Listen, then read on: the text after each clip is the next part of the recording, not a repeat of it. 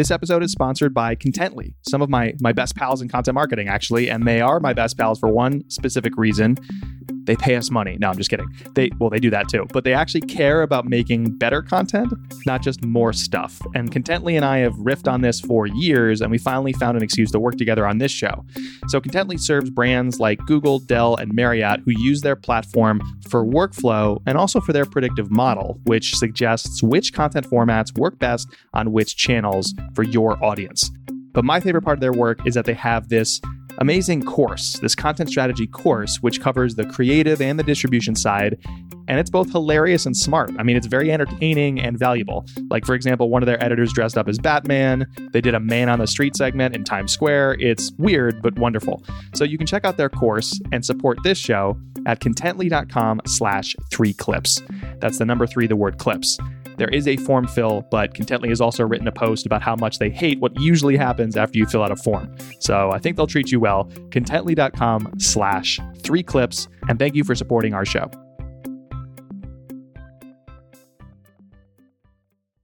What do you do for a living? It's a simple question, right?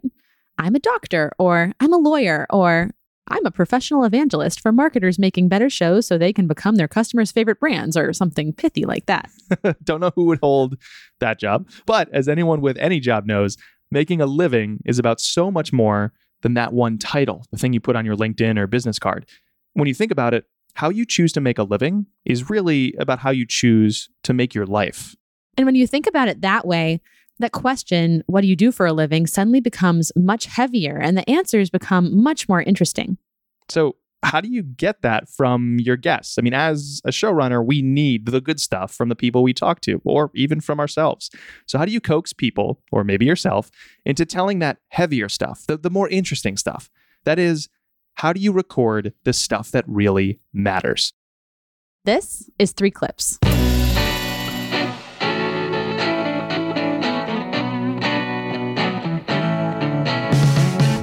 Welcome to Three Clips, where we make sense of great podcasts a few little pieces at a time. It's a show about shows from marketing showrunners. MSR Marketing Showrunners serves marketers who want to find and share their voice, who want to make a difference with the marketing work that they do, and to shift the culture for the better. In other words, we want to help you make your audience's favorite show so you can build their favorite brand. I'm Jay Acunzo, founder of Marketing Showrunners, and joining me today is Molly Donovan. Hi, I'm Molly Donovan, managing editor of Marketing Showrunners. As a reminder, you can stay up to date on what we're up to by joining folks from Red Bull, Adobe, Salesforce, MailChimp, the BBC, and more by subscribing to our newsletter, MSR Monthly. Head to our website, marketingshowrunners.com, or click the link in our show notes. Today, we deconstruct I Make a Living, a weekly podcast from FreshBooks broken into seasons. And FreshBooks, as you may or may not be aware, creates invoicing and accounting software for small businesses. And thankfully, and no offense meant here, FreshBooks, thankfully, this podcast does not talk about invoicing or accounting at all. And we're going to talk about this idea that we're too boring to make a show is a BS excuse, people, because FreshBooks makes a pretty good show and they're pretty boring if you really look at their product. But to really understand their show, let's move now to the first section of our episode the facts of the show. So, Molly, what should we know about this podcast from FreshBooks? I Make a Living is a show for people who work for themselves, the freelancers and solopreneurs figuring out what it means to make a living on their own. Until recently, the show was hosted by Darby Masters. She's a professional podcast editor, producer, and host. In its second season, the show launched with a new host, Damona Hoffman, a dating coach and media personality. In warm personal interviews with small business owners, both Darby and Damona tap into the self employed community and explore the opportunities and challenges inherent to running your own business. The authentic feeling conversations are interspliced with scripted narrations and a strategically added soundtrack. Past shows have centered on running a business as a married couple, discussions on how to manage your time and scale your business, and insights on how to make a compelling pitch for your company. The show comes out every Monday, and episodes run about 30 to 40 minutes. I Make a Living launched in January of 2019, but took a hiatus in July. Its second season launched with new host Damona in January of 2020. There are some things the show does super, super well, and some things that it could probably stand to do a little bit better. Which brings us to our next segment Yes. So this next segment is uh, an experiment. We're not sure if we're going to do it on an ongoing basis. Maybe it'll appear once in a while. We're going to keep experimenting on this show until we feel like we've really nailed it. So let us know if you like these segments or anything about the show. But we're going to call this segment The Wheel of Superlatives. Ah, yes, the Wheel of Superlatives. In this segment, we wonder what does this show do extremely well or extremely not so well? To pick today's superlative, we will spin our totally real and definitely not just a sound effect wheel. Jay, would you tell our listeners one fact about the wheel that we couldn't possibly know unless it was in fact real? It's round. Yeah, that checks out. All right, let's spin the wheel. Okay. Today's superlative is weirdest flex. Weirdest flex. Molly, why weirdest flex are we going to explore here? Okay, so I was listening to an episode of season two, and it was going very well until about 20 minutes in. And I was a little bit confused by an insertion that the show made. They had a mid episode read of an Apple podcast review of the show itself. Mid episode. Mid episode, kind of also not not even like a commercial break. It was really just kind of tried to awkwardly transition from what they were talking about into the review. Okay, let's play that section, which we're going to dub their weirdest flex. Okay.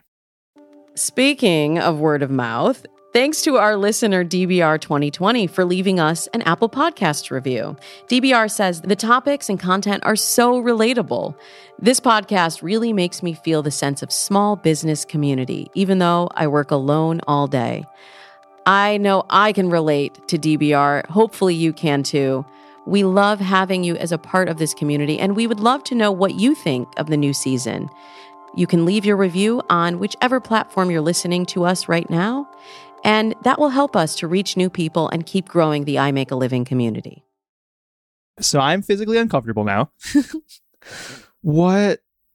Why? I don't know because it was it was going really well. I thought the episode was great. I was really involved, and then this actually made me want to stop listening because I, I just feel like it's weird to interrupt a good experience to tell somebody who's listening to you look at these other people who've had this good experience. I am not saying you can't interrupt your podcast to do an ad. I We do it. understand we do it or a you know another segment or even to promote something that you have at your company or on your site, but to just interrupt to read somebody else's opinion of the show it did just it did not land for me, Jen. Right. There like there should have been so so there's two ways to approach this, but it all speaks to the need to do one thing. So let's talk about the one thing first and then we'll talk about the two ways to approach this. The one thing is as you pointed out, one coherent flow, which is the word I would use, like the experience that any little thing you do, you're trying to be conscious of the fact that at any moment people can bail. Yeah. And so what ends up happening is most marketers will stuff too many calls to action and too much housekeeping early because they're like trying to squeeze the time it takes between you hitting play and them delivering the marketing message, Sure. which is a backwards way of looking at it, right? Like you're not earning the trust. You're just like leaping too soon to all this information about you, right? Right. You're running an ad essentially about yourself. It's it's like, okay, that that's the wrong extreme.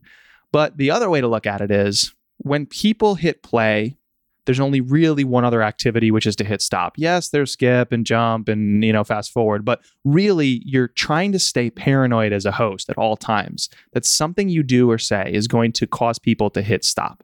And so you're now in the mode of purchasing little moments of attention. You do this enough, you get them to the end. And that's the golden rule get them to the end. When somebody's in flow, you've won. Like they're so excited, they're not even considering other things in their life, which is incredible because there's no screen they're looking at, right? They are interacting with other things in their life. And yet you are the dominant thing. They are actively listening to you. Amazing. So if you just randomly insert this glorified praise for yourself and there's no context, now you're noticing the production. Now you're noticing what are they doing? You're snapping the listener out of the flow and they're immediately thinking about what the hell? Like they're noticing the production. So that's the one issue flow, get them to the end. But the two ways to do this are one, add a little transition on either side of it, right? And or two, tease that something is coming up that you want to know so desperately as a listener that you will stick around for this little interruption, right? You can do one or both. I would recommend trying both. Like that's where we leave this person's story. Coming up after this quick break, we'll tell you X, Y, or Z. Don't be sensational, but make sure you're giving people a reason to listen beyond what is ultimately an interruption. And I think that's fine. I think that interrupting, as as we say, is an okay thing to do, and you can do it right. But this too, I think that if somebody's listening to your podcast, then it's safe to assume that they may have read reviews of your podcast already, Or they don't care. or they don't because they're already listening. Yeah, they don't care. it- it's just a, it's a strange, you know, content wise and substance wise, it's a strange thing to elevate and to interrupt with. That is such a good point. Yeah. Why this content in particular? It's not an ad. It's not, hey, check out our new product at FreshBooks. I get it. You're justifying the cost of the, the podcast by talking about your product a little bit, running an ad inside of the show. Adobe's Wireframe podcast does this all the time. I think it's great. They do it tactfully because they continue to help you get the, the, the flow, even though they interrupt it. They continue to build that apparatus of like the music transition, the verbal transition, all of it. In this case, yeah, not only is the production choice a little weird, it's the content they insert into this moment, which makes no sense at all. Like the only reason you would read a rating and review on a show people are already listening to is to shout that person out and build community. Like, thanks, Molly, for rating and reviewing our show, Sure, right? sure. And maybe you encourage more people to do so. So put it at the end. And maybe that's what they're trying to do because maybe that's part of their overarching mission of Yeah, the so show is the to end. build community. But Right. I agree with you because I think the way they did it this way, it just it was a weird flex. So you might call it the weirdest flex. Yeah, nice review, weird flex. Weirdest. Jay, do you know what I like about you? Uh, okay, this part should have been scripted. My unfailing wit. Oh, I always have a quip ready to go. That's what you like about me. That's exactly right. But also that you and I believe the same thing, which is creativity is just the sum total of lots of hidden choices and little wins. So, to help us all master the craft of creating great podcasts, let's deconstruct this show and try to make sense of it a few little pieces at a time. We'll play three clips, one at a time, and find some hidden gems we should all carry with us back to our work. And since today is a show from FreshBooks, I've picked out, as always, an appropriate transition sound effect to bring us into and out of our clips today. Uh, let me just play it for you, Molly, and our listener friend. Pretty perfect, right? Yeah, I would say so. Yeah, Yeah. for accounting software, Yeah. for sure. Yeah, uh, we all use old timey cash registers in our businesses. Every single day. all of us. So, okay, let's go to the first clip from an episode titled Failure. Okay, so just a little context. This is the very first moment of this episode, literally from the jump. And in this clip, season one's host, Darby Masters, talks to, I think, people on the street, or it might have been on at, at an event series run by FreshBooks, because they also have an event series called I Make a Living. Could so, be. so it's either they either she went on the street and did a woman on the street segment, or this is at their event. Either way, you're going to hear some background noise. So she goes to these people and identifies, you know, the theme of the episode to the listener, while conducting these kind of drive-by interviews with small business owners who have failed. So let's hear that clip. As an entrepreneur, as a small business owner, have you experienced failure? What was that like if you have? And can you give us any details? my husband and I own a trucking company and we failed. And I think we failed with understanding how it is managing our people. And it was hard. And I feel like having that experience, I would now say that you should fail more. So, the first thing I noticed about this clip is that the show started with a cold open, which we are kind of all for here at Marketing Showrunners. And I thought it was on the street, but listening again with the context that you provided, I think you're right. I think it probably was at their event. But it's nice because it situates the listener right away in the space where the interview is taking place. So you hear that ambient noise in the background. I'm already curious. I kind of feel like I'm there, even if I don't know where I am. But it also, to me, weirdly kind of made the show feel more legit because it feels like Darby is doing some real investigative reporting, even if that's not the case, even if it is staged, which who knows, maybe it was, but she tricked me. And I also think that cold opens, I mean, the intention of a cold open is to grip you right away. Thinking about, and this is an example I've cited before. So if you've listened to the show a while, you've heard this one, but I think it's the best example. The show Breaking Bad and their cold opens were unbelievable. Like they didn't explain what Breaking Bad was about to you, that they didn't summarize the forthcoming episode, and they would just drop you into a scene that created intrigue and it would create questions in your mind or excitement for what was to come. That's the goal. When we open is to put the best stuff forward or at least intrigue and ask questions or provide such great production value that you're like, oh, I can sense the quality. And so here I wrote out a list of questions that this cold open created in my mind. And they're good questions that actually enhance the listener experience. So, where am I? You're hearing the ambient noise, a lot of people in the background. Where am I? Who, who are they? Why are they important? Oh, they ran a trucking company and then they failed. Well, how did they fail? Okay, clearly this is the theme of the episode because we all know it. It's in the title when we click play. So, how did this company fail? Oh, okay, managing people. And like, man, I can relate to that. Like, oh, like more questions come. Well, what did she mean fail more? Like, they never just satisfy you, they're always giving you something more. And it's not like this interview subject was in on the edit, right? Right. That she wasn't pulled aside ahead of time, I'm guessing, to be like, okay, so we're going to record you for our cold open. The purpose of a cold open is to do this. It was just an, a real moment that was captured with missing context. And the key, though, is you have to pay off the missing context later. Yeah. I mean, here's a spoiler alert for this episode, but we don't hear from that woman again, which makes me think that this was a little bit of an open loop where I wanted to close it by the end. And I wanted to hear more about that woman's story because she says something provocative. She says, if I could do it again, I basically I would fail more. And that is counterintuitive. You wouldn't think that that would be something that an entrepreneur would advocate for. But then we don't we don't find out why. Other guests later on the show kind of answer that question about why failure has been beneficial to them and the host talks in a scripted way about some of the reasons that failure can be beneficial and how you can turn failure into a success. But we don't hear from this lady again. And I'm I'm kind of uh I kind of wish we had. It was it created an opportunity for a callback. Callbacks are so I think they're irresistible moments where you lead with something and then you bring it back later. Even if the thing you led with the listener or viewer thought was completed. Like you didn't have anything hanging when you bring it back later. You know, I, I, do this in my keynotes, actually. I lead with a story about Death Wish Coffee, and it's a complete story. And later, I, I hope in a delightful way, I don't know, uh, I've just started doing it this year. I say, you know, recently I got a chance to actually meet the team at Death Wish for the first time, and I show some video footage. And the audience, having gotten to know the characters in the beginning of the speech, I think appreciate how we're getting to know them in a different level and bringing back the themes and the people again in an unexpected way. And so you position it as a callback. Like, even if listeners don't anticipate it, something you introduce at the beginning can kind of bookend the whole episode and it makes for a really good experience. And there are some things that she does well, the host here. Like, one of the things I love that she does about two minutes after this clip is she explains the concept in plain language, this idea of failure. She acknowledges that there's a conventional wisdom. Like, most people can speak to failure in theory, and you know failure builds character there's all these platitudes about theory but today we're going to go into the details of what it actually looks like well we just were given a promise of getting those details from this woman? Like fail more? What do you mean?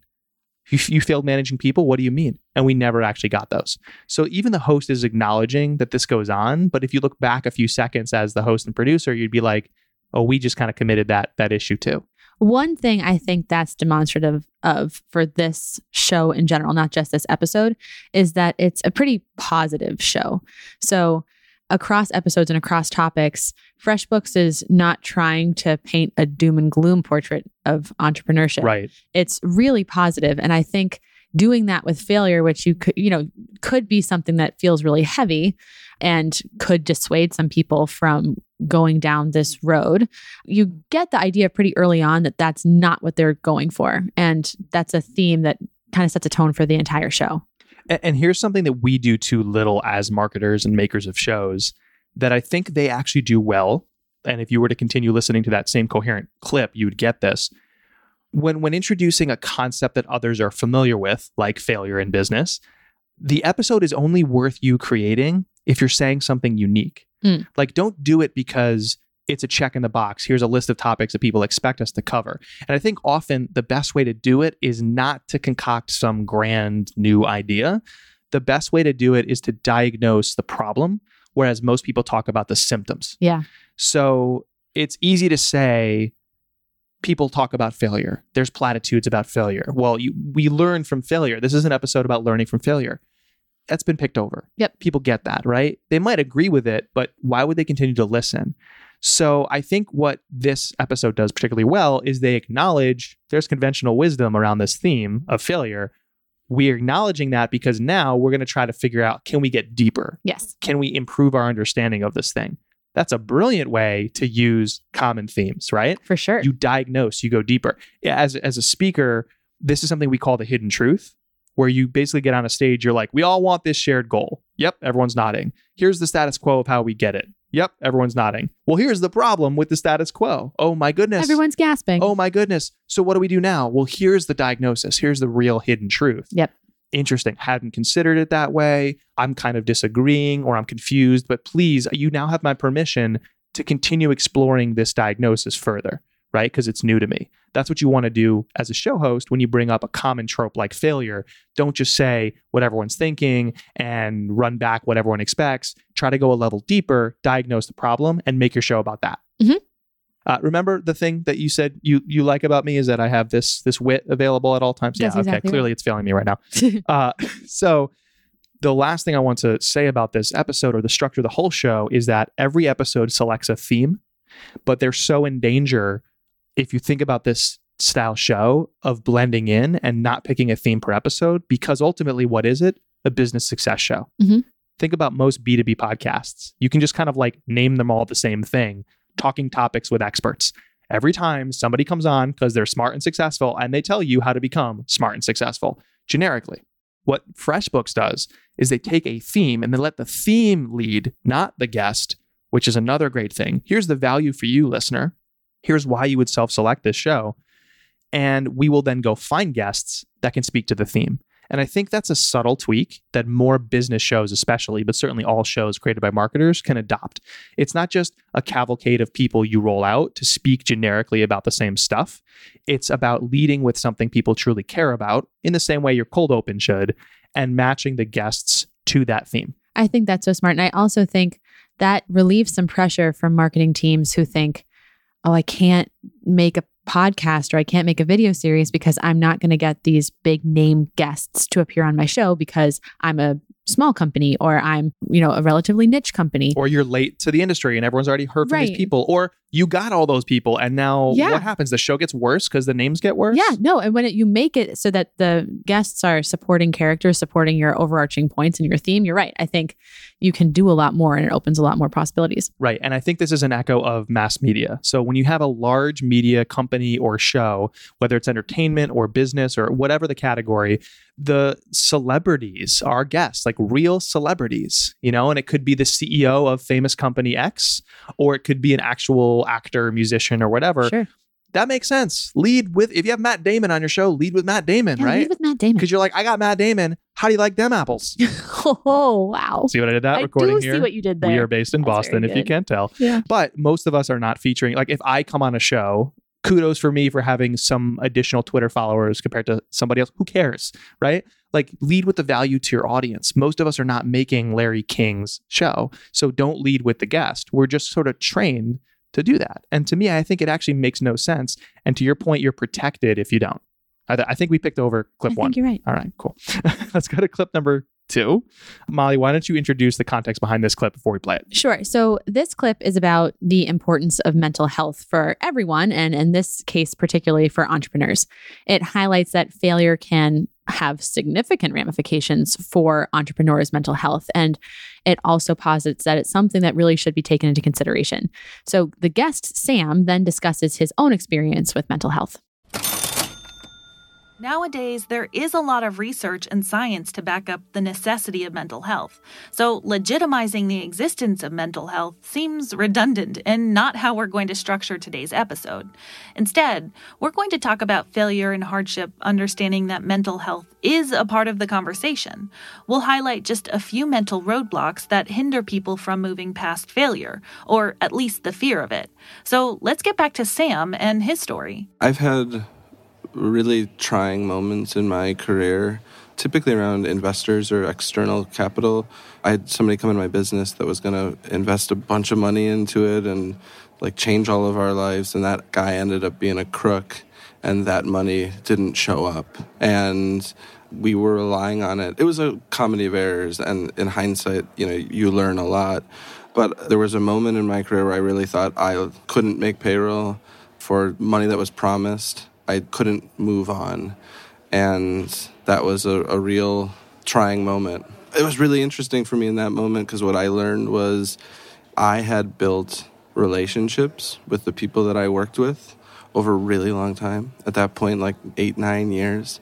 And they were good relationships and they were meaning, they were honest relationships. And in that moment where I thought I lost everything, I was reminded how if you make good investments and real investments in people and treat people well and take care of them, they'll take care of you.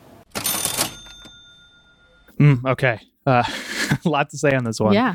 Let's start by addressing the content, like what is said, and then we'll probably have some meta lessons about how they say it and what we can learn as podcasters. So I love that they acknowledged before the quote from Sam that they are not going to try and justify the validity of mental health. They're just going to treat it as equal to physical health. Yeah. And the reason I love, I mean, there's a lot of reasons I love that, but for example, my wife is a PhD in clinical psychology and she studies things like PTSD and anxiety. And she and I have often talked about how if somebody was suffering from a mental illness and a symptom of that was a tiny blue dot appeared on their forehead, like a little mole that was blue, all of a sudden, everybody would never question the validity of somebody's mental health and the need to take mental health seriously. And, you know, even better, I think the crackpot armchair therapy, which is rampant, would go away. Like, sure, there's a few crackpot theorists around physical health, but there's a lot more around mental health. And even some of the bogus stuff that comes from people that sound smart and are well meaning, and they're like a former executive that now coaches other executives, for example, that they don't have a degree. They don't know exactly what they're talking about. They heard a theory once, or they they speak calmly and in soothing fashion. And so it sounds like they're helping you. And look, the placebo effect is real. So if they help you, they really help you. But there's a conflation, especially with the kind of guruification of everybody. Like everyone's an influencer and you're fo- like, there's this conflation of they sound like they're saying smart, pithy things on Instagram and they clearly know what they're talking about when it comes to health. I mean, give me a break. So this stuff requires real research and clinical professionals, not Brittany who supplements her yoga classes online by posting inspirational quotes to Instagram and calling herself a therapist, right? Like, yeah, so exactly. anyways, I could rant against this for a while, but I love that that's that's what they said. They led with that. I like that too. And I like that they, as a company that makes accounting software, they are exploring this topic and they're talking about it in their show. It could feel like something that's kind of outside their wheelhouse, but I think by doing it, by having this conversation, they're showing a commitment to reaching the kind of air quote whole person of their prospective customer who could be their listener. Yeah. And that makes me feel like the show is trying to do something that matters on a deeper level, which is something that we urge marketers to do in, no matter what company they're in. And it doesn't feel like FreshBooks is just trying to sell more subscriptions to FreshBooks. They're trying to create something better. There's this phrase that someone said to me once a few years ago. I wish I remember who it was, which is essentially like we're trying to market to the whole person. And I even think that makes it sound a little transactional and icky, right? Market to, like you're doing it to someone. But but point taken, and the context was treating people like they are people Mhm. is a phrase we hear a lot in marketing. I don't think we often know what it means. It doesn't mean have a friendly tone of voice. It doesn't That's mean be right. bubbly. That's It- exactly right. when you and I first you met, know my pet peeve. the infantilization of marketing Yeah. is something you mentioned to me is such a pet peeve of yours. Just can you explain what you mean by that? Yeah, what I mean is that exactly what you said. I think that there must have been a number of studies done like a decade ago or a little less where people were seeing that, you know, if you want to engage with millennials, particularly, you need to be friendly and you need to have a tone that is approachable and colloquial. And I think there have been some companies that have done that very well, but then there's been an overcorrection with a number of other companies that are just infantilizing their listeners or their customers by trying to connect with them with cartoons and with really really casual language that is But manufactured. childish Right. yeah and it doesn't feel authentic it doesn't feel like the brand and it, and it feels like it just feels too obvious what they're trying to do they're trying to say hey i'm friendly we're people but it it doesn't work for me Right. There's a subtle difference. And I think we can all understand what it is implicitly, maybe not teach it to others, but there's a subtle difference between trying to prove you're helpful and being helpful. exactly Trying to prove that you're friendly and accessible and, and actually, being friendly and accessible yeah you're right And so this infantilization stems from this, I think, in some ways, this misinterpretation of what it means to be quote unquote human or treat other people as human. Yeah. Which, by the way, a lot of humans are total buttheads, whoa right? Wow. Sorry to bring out the B word, I- but so so if you're if you're if you're acting like a jerk to your audience, like you're still being human to them, right? So you're still being authentic if you're authentically a jerk. So Yeah. we know we don't even use the right words if you're to an discuss authentic this. butthead, then. Coming next fall for marketing showrunners, our new show, Authentic Buttheads. oh, wow. So I would watch it. off the rails. The point I'm trying to make, uh, however diluted it is now, is that when you're trying to approach people as whole people, you have to acknowledge that we're talking to Molly. She's the managing editor of Marketing Showrunners, and a lot more. We're talking to Jay. He says stuff publicly for a living in some ways. Like he once said this quote, but it's hard to really compress all of his thoughts to just that quote. Or maybe he's come to disagree with it because he's learned and updated his knowledge. Like everything we're doing is really messy. And yet all the shows, and again, especially in the business context, any show from any marketer, I think the tendency is to track towards the oversimplification Yep. of stuff. A podcast is a wonderful chance to go deep and explore nuance. And I think they they do that really well here. I think so too. I mentioned I'd say something meta. So I think we just did a little bit of that. We talk about what they said. That was the caveats about mental health.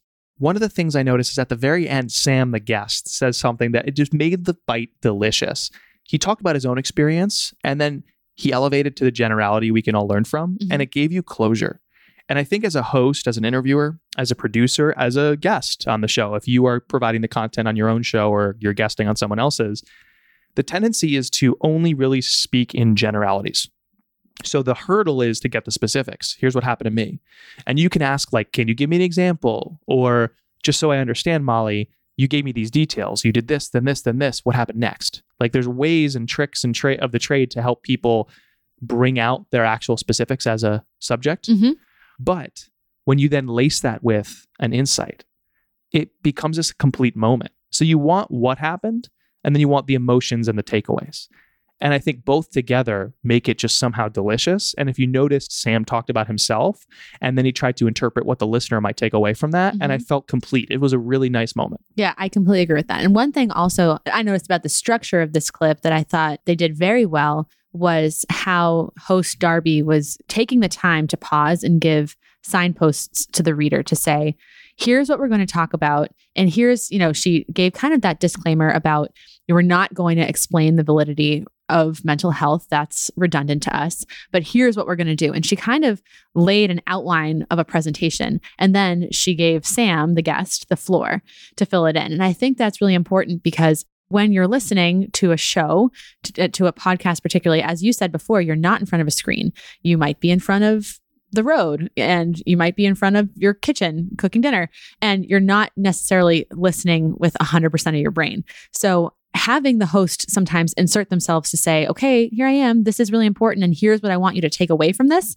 can be really helpful. And the listener doesn't even really notice at the time that that's what the host is doing. Yeah, the analogy I always use here because I'm Italian and everything has to come back to food with me. Sure. So I speak in 65% analogies because I'm an English lit major. Oh, wow. right? And those analogies happen to be food because I'm Italian. So, yep. The analogy I use is think about what the difference between writing and podcasting. When you're writing, you're basically handing the whole meal to someone else. You're putting it in front of them, and they're kind of like tucking into that meal however they see fit. Because if they want to dance around it a little bit, that's fine. You, Yeah. you miss something, go back. It's fine. You're reading it.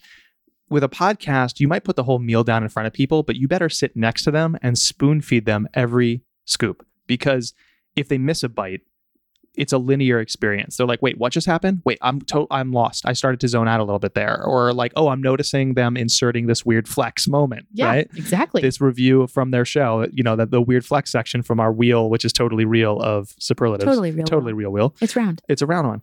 so we have this like ability to dole out tiny moments in a podcast to get people to the end and ensure they're in flow, which is a new skill because I don't think you need to do that quite as much when you write something Agreed. last thing I want to say on this clip has to do with the moments we need to acquire from our guests, because that's our jobs. We're in extraction mode, not in a uh, manipulate. No, actually, we are in manipulative mode, but we're not doing it in a way that's uncomfortable for the guest. But what we're trying to do is get two things out of the guest. We're extracting content out of the guest because we're providing a great end experience for the listener. And if we do that, everybody wins, including the guest, right? Mhm. So it's our job to get good material. If they're boring, or they lack detail, that is not the guest's job. You can't be like, well, they're a corporate jargon monster because they're a CMO of a large company. If they give you jargon, that's not their fault. it's yours. Right. It's your job to break it down. So here's a few ways to break it down. In interviews, always think about two types of moments that you need. You need the facts to understand the story. By the way, many of those things can be narrated more quickly and efficiently afterwards. That's the power of narration. Yep. So you get the facts of the story. It's okay if they meander because you can cut in later and get the reflections and the emotions. Mm. So it's like, tell me about what happened and then tell me how you felt. And the emotions part I think is important. You know, you can you can narrate the facts and you can script the facts, but you really can't script the emotion for it to feel authentic. And I do think that listeners, even if they're not necessarily paying attention with their full brain to the flow of the show and they won't notice if the host inserts themselves and, you know, gives them a signpost, they will notice and it will be a million red flags if something feels just not quite right, if it doesn't feel authentic, if it feels overdone. Right. So when it comes to producing an emotional reaction or capturing that from a guest, you really, I think, need to tread lightly. Yeah. Yes. So, okay, the two groups there again, tell me about and how did it feel when or how did that feel? Great questions you can ask. If you don't get the specifics, can you give me an example? Mm. If you still don't get the specifics, do something that I call put them in a box, which I hinted at earlier. I was basically like, so let me understand. You did this, then this, and this. Or Molly, you just said this, then this, then this. Build the walls of the box. And then what happened next? Or, and then what? Or, so what's the first thing you did? Essentially, create a scenario using real details that you're assuming happened or that they actually gave you. Those are the walls of the box. Then you leave one wall open. You're like, but what happened next? And if they get out of the box, the only way they can go is where you want them to go. And they might correct you. They might say, like, actually, that's not what happened. But either way, you're getting specifics from them. And in a world where people tend to elude giving those specifics. You're like a very tricky lawyer leading the witness exactly where you want them. Yes. And I, I think to those people who might be shaking their heads here a little bit, oh, that's too manipulative, spend some time with public radio and the masters at storytelling. I mean, A, they gather hours and hours of tape for a 45 minute episode, but B, they're asking the same question several ways. You just don't hear it. They're giving these scenario based questions. They are trying to get tape that they think they need up front. They have a plan. They're not just winging it. So having those types of questions can be really, really important. And then in scripting, just ensure you pull out both those moments the facts of the story and then the stuff you can't Google, the reflection. All right. So our last clip today, it's basically it's a scripted aside from the same episode. So the host is saying something scripted, which is when she's discussing our gut reaction to being vulnerable. So that's the moment we're about to hear. She's discussing through a scripted read the listener's tendency to react a certain way to the idea of vulnerability in business. And then she offers a different approach to how we might think about vulnerability. When it comes to being vulnerable, our knee jerk reaction is to not be. Sharing with others insecurities, fears, and failures sounds like a terrible idea. And it's because we want some type of control over what people think of us. But what's not as easily understood is protecting those things, doing all you can to hide them, is what controls you. Recognizing that all people have insecurities, fears, and failures frees you up to say, oh, yeah, me too. Because the reality is, all people do struggle with these things, and it's not that big of a deal. So, in saying it, I have failed or I can fail, it loses the control it once had on you, and you end up being empowered by naming it. Okay. So I'm conflicted about this clip because, in terms of the content and the message, I really like it. I think that it's a really solid message, particularly for a brand that is trying to make something that matters more than just selling more of their own product. But I felt like this section just sounded so stilted and Mm. scripted. And I am not, you know, advocating for not preparing and for not scripting your shows. I think scripting can be really, really helpful. And I think, particularly, you know, we talked about this in the last couple clips. I think having a host who can make the overarching point and can distill the emotions that you've heard from the guests and turn it into a takeaway can be really helpful. But I was distracted from the good message here by how just it, it sounded so inauthentic to me. It sounded kind of robotic. So, I mean, true to form of the lessons we tried to impart with our last clip, clip number two, I got to ask you, can you give me an example? Yeah. I feel like the host is almost it's going to be like, like a terrible thing to say. It's she's almost too good. She's almost too prepared. And I felt like I could hear that she had written in things like, you know, when she said it was a terrible idea, she had this little half laugh in there and the word terrible.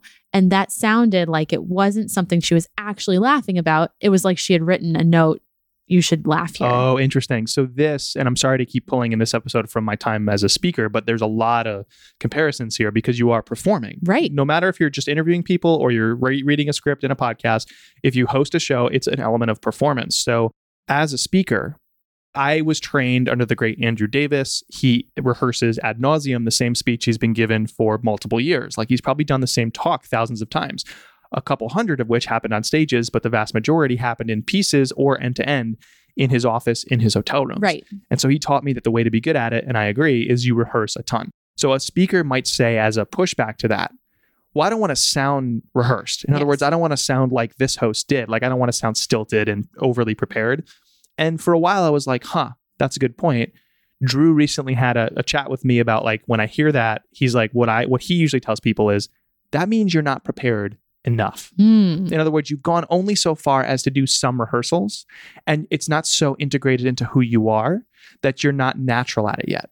So you're like in this doldrum period. You kind of picture like a bell curve going in the reverse from up to down to back up again.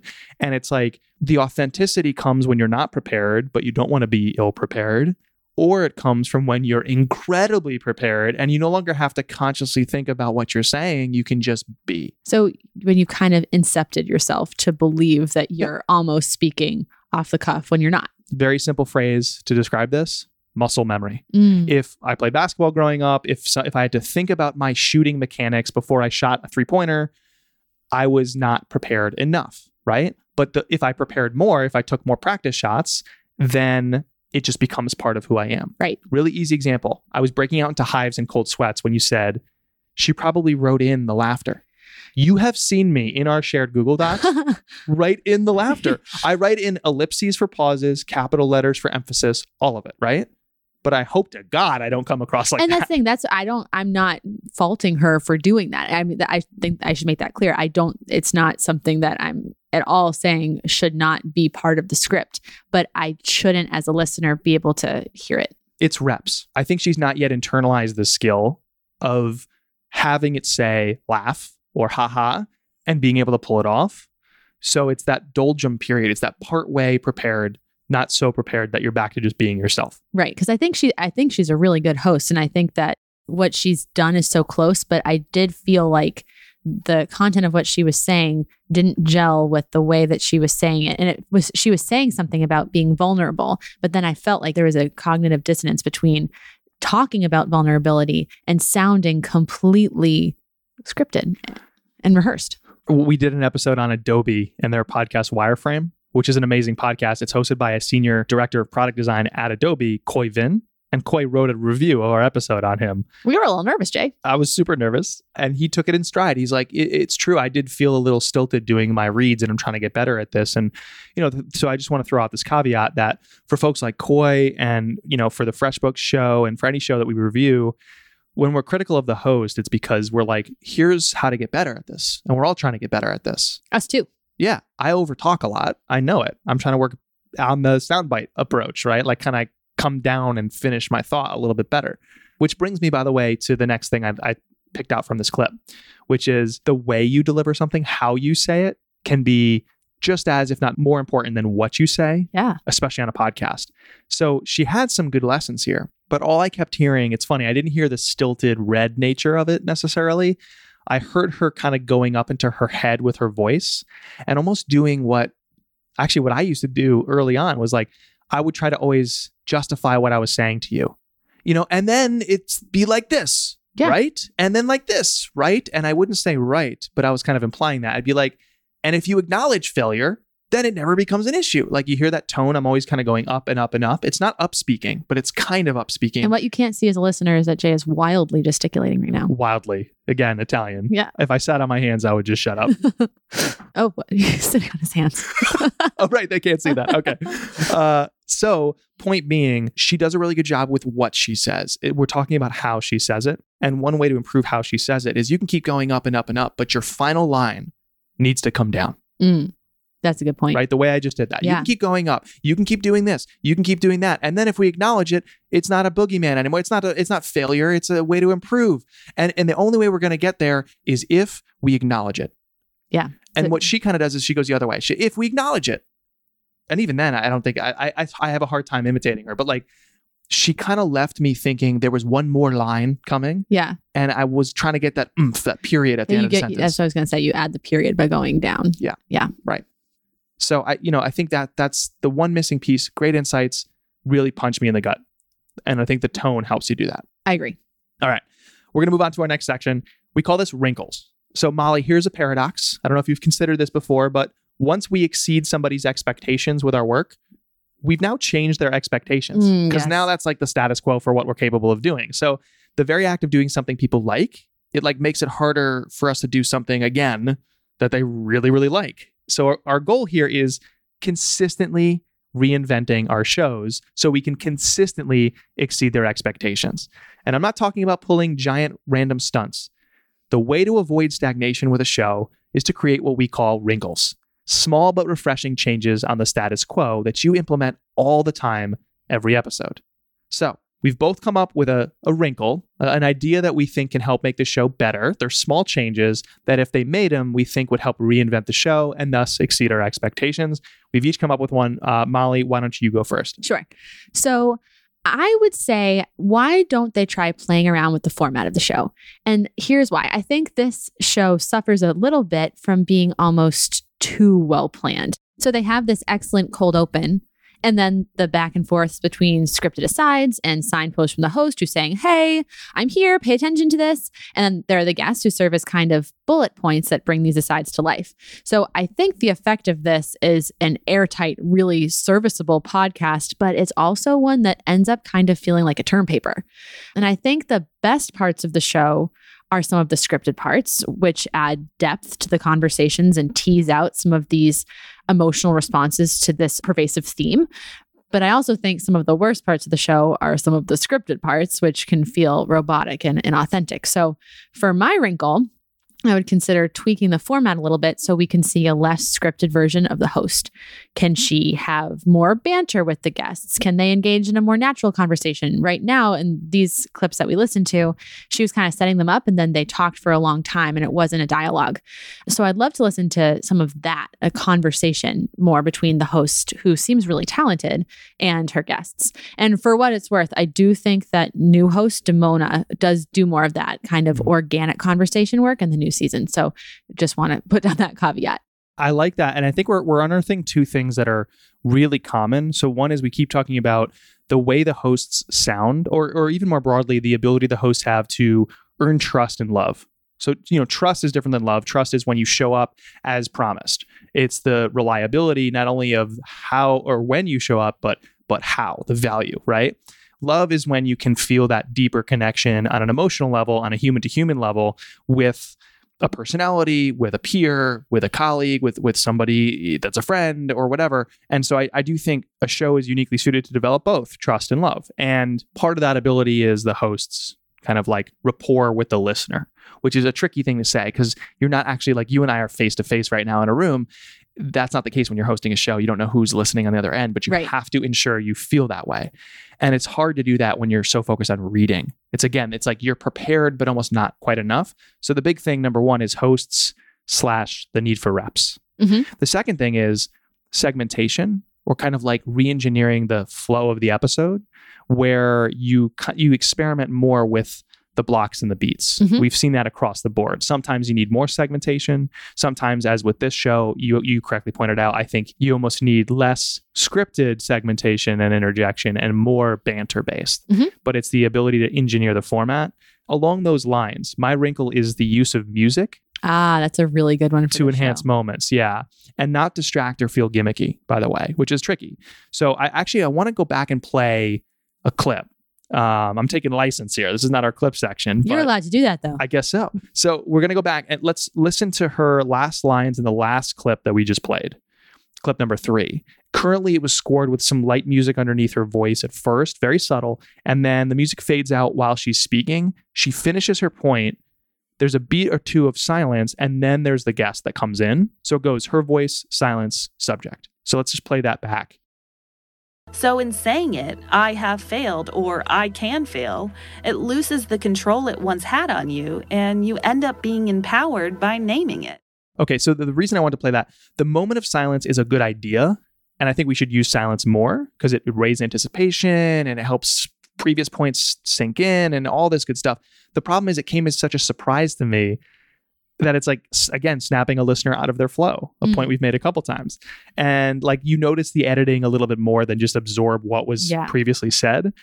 And you can even go wait why did they stop? Is it over? Is there an issue? Like should i look at my phone to check? And so i think that moment as edited could work but there's one small change this wrinkle that they could make to ensure it really works like I think there's a better combination which uses the music to enhance the moment and cement the feeling. That's key. That's why you have a pause. You're trying to cement the feeling and the understanding. So the music can build as her voice builds, and then she finishes and lands hopefully with that punctuated, definite, right, right, right. The, the this the final sentence. But then the music should keep playing a few beats all alone mm. at regular volume. That'd be nice. In other words, not softly like it was under her voice. It comes back to regular volume to match the previous spoken word and alone. And what this does, and ideally the music would end on a crescendo or a nice note, or maybe it fades out entirely, but it carries the same emotional plane for the listener as the previous words a little bit further and allows those words and that feeling to really get absorbed. And I'm only talking like two to five seconds of music playing alone, idea. right? Yeah followed by then the subject cutting in after the music has ended. And it's this nice, neat moment. Just so people get it, I kind of want to try and experiment actually. So here's what we're going to do I'm going to perform a paragraph describing our show, three clips. And I'm going to do the first version of this paragraph, just like the FreshBooks edit, and the second version with the music, the, the wrinkle that I'm asking them to try. So here's the first version. And I'm going to use some of the tone of voice that she ends with. She kind of, again, the upspeak a little sure. bit. So, so here's the first version. When we as marketers make podcasts, it's tempting to treat it like any other content. We treat it like pieces instead of what it is a show. We don't connect the episodes or the overarching theme into a journey, and we measure it with top line, even vanity metrics. But here's the thing podcasts are about resonance, not reach. In a world of content getting more shallow, this is our chance to go deeper. And that's the exact missing piece in our marketing because so often we're focused on the wrong things. Remember, Great marketing, like a podcast, isn't about who arrives, it's about who stays. Okay, so so there's the the silence, and and it, hopefully it works. I think I, I, tried to not come down at a punctuated who stays, yep, because she doesn't. But I think the pause works; it carries the moment, and then the guest starts to speak. Right. So now now let's do the slight wrinkle. Let me read that back, and I'll try to punctuate. Let me. I'll actually, you know what? I'm going to splice in the same exact read in post. I'm going to take the same paragraph I just read to you, the listener, uh, but we're going to add the music later. And here's how that sounds. Great idea. All right, here we go. When we as marketers make podcasts, it's tempting to treat it like any other content. We treat it like pieces instead of what it is a show. We don't connect the episodes or the overarching theme into a journey, and we measure it with top line, even vanity metrics. But here's the thing podcasts are about resonance, not reach. In a world of content getting more shallow, this is our chance to go deeper. And that's the exact missing piece in our marketing because so often we're focused on the wrong things. Remember, great marketing, like a podcast, isn't about who arrives, it's about who stays.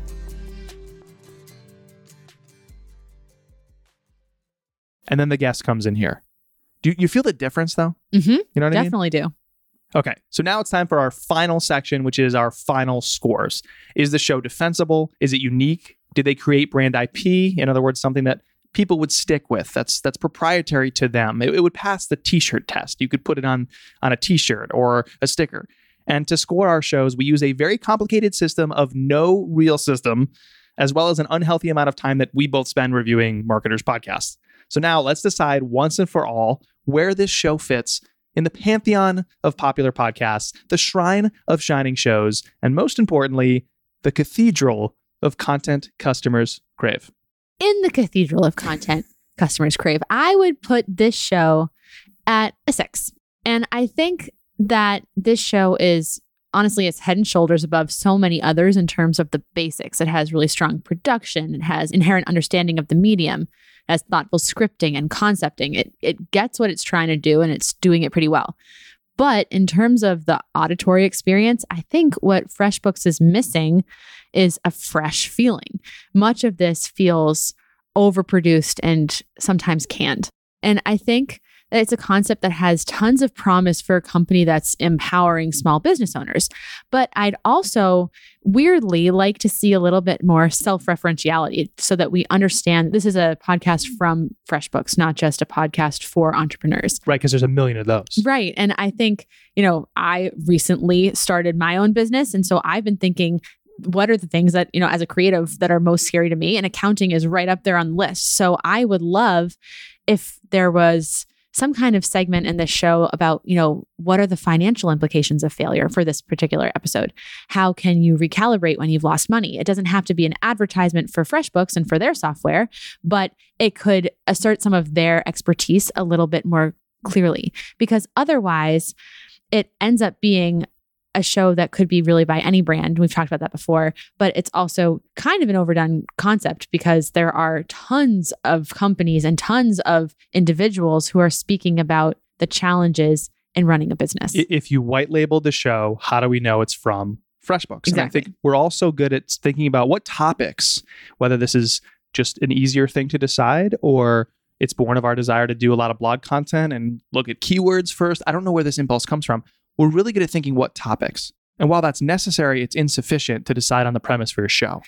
And to give FreshBooks some credit, I mean, it seems to me like what they're trying to do is say what matters. And I think in terms of, you know, the other episodes I've seen from the show, I do think they're not necessarily just saying what what's going to rank. I think they're saying what will resonate with the people who are our target audience. But it does, to me, it feels like it's missing this final small piece that could link it back to Yep. their own company. Right. I- I worked with this company that sells to IT professionals, people that run their own businesses, and they're essentially external or outsourced agencies that come in and work with a corporation on their IT. And the hardest thing for their business is managing the business side, not the technical side, because they're in IT. So this company provides software to help IT pros manage their businesses. Okay. Yep. So they could talk about all the topics like accounting, like hiring and firing, like managing people, all that stuff.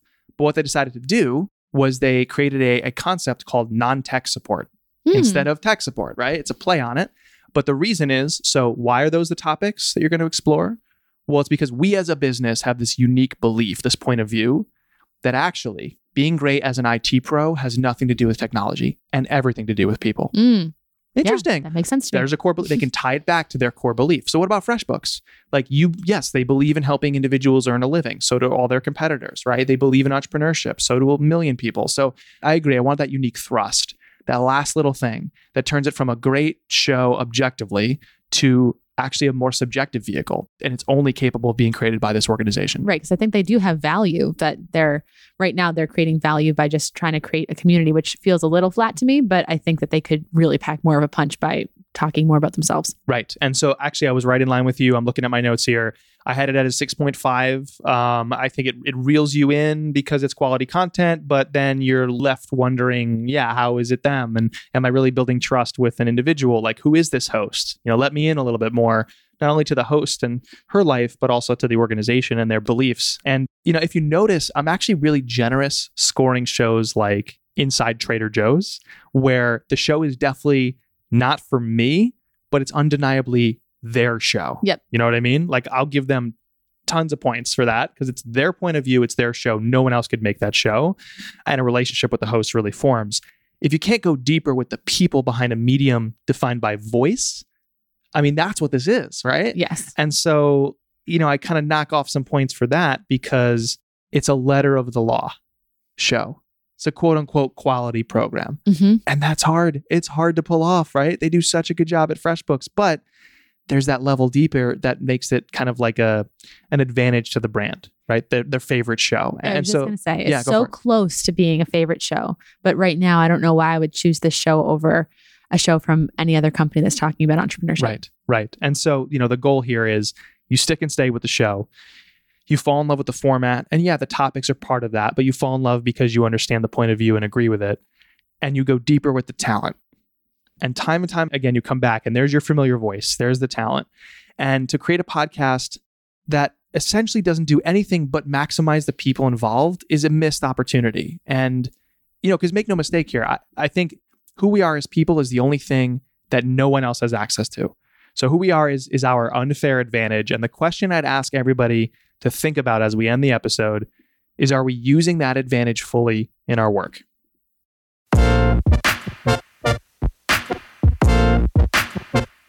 Thank you to Molly Donovan for joining me on this episode. Thank you, Jay. Thank you to Contently for sponsoring this episode too. Contently offers what I think is the most entertaining content strategy course, a perfect blend of care for the craft and the creative and the strategy and the distribution.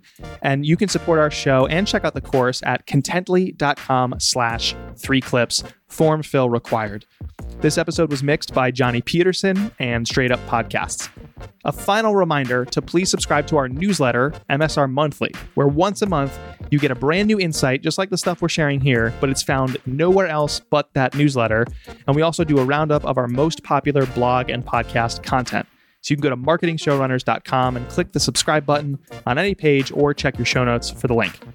I'm Jay Acunzo. And I'm Molly Donovan. and we both believe great marketing isn't about who arrives, it's about who stays.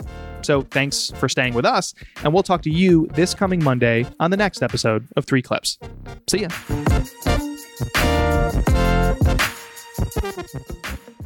This week's recommended read from the Marketing Showrunners blog is an article titled Fact or Fiction Your Industry is Too Boring for a Podcast or Video Show. Too many marketers or execs think a show isn't the right medium for their company because their industry is just too boring to support a show. Now, if FreshBooks had had that attitude, they never would have made I Make a Living. Learn more about why no industry, that's right, exactly zero industries, are too boring for a show. That's fact or Fiction. Your industry is too boring for a podcast or video show. Click the link at the end of your show notes or search the blog at marketingshowrunners.com. Hey, Jay here. Uh, I wanted to make one quick correction to this episode. Turns out that on our third clip, I had incorrectly mentioned that FreshBooks did not play any music after the voiceover ended and before the guest cut in. They did play some music. It was soft, a little bit difficult to hear, but mostly this is a lesson for me to, you know, not listen to the podcast we review while flying in an airplane, no matter how uh, supposedly noise canceling my headphones are. So, anyways, just wanted to point that out, uh, and I hope the lessons still apply and still help teach something. Uh, but sorry, FreshBooks, you did a great job scoring that episode. All right, that's it for me. See ya.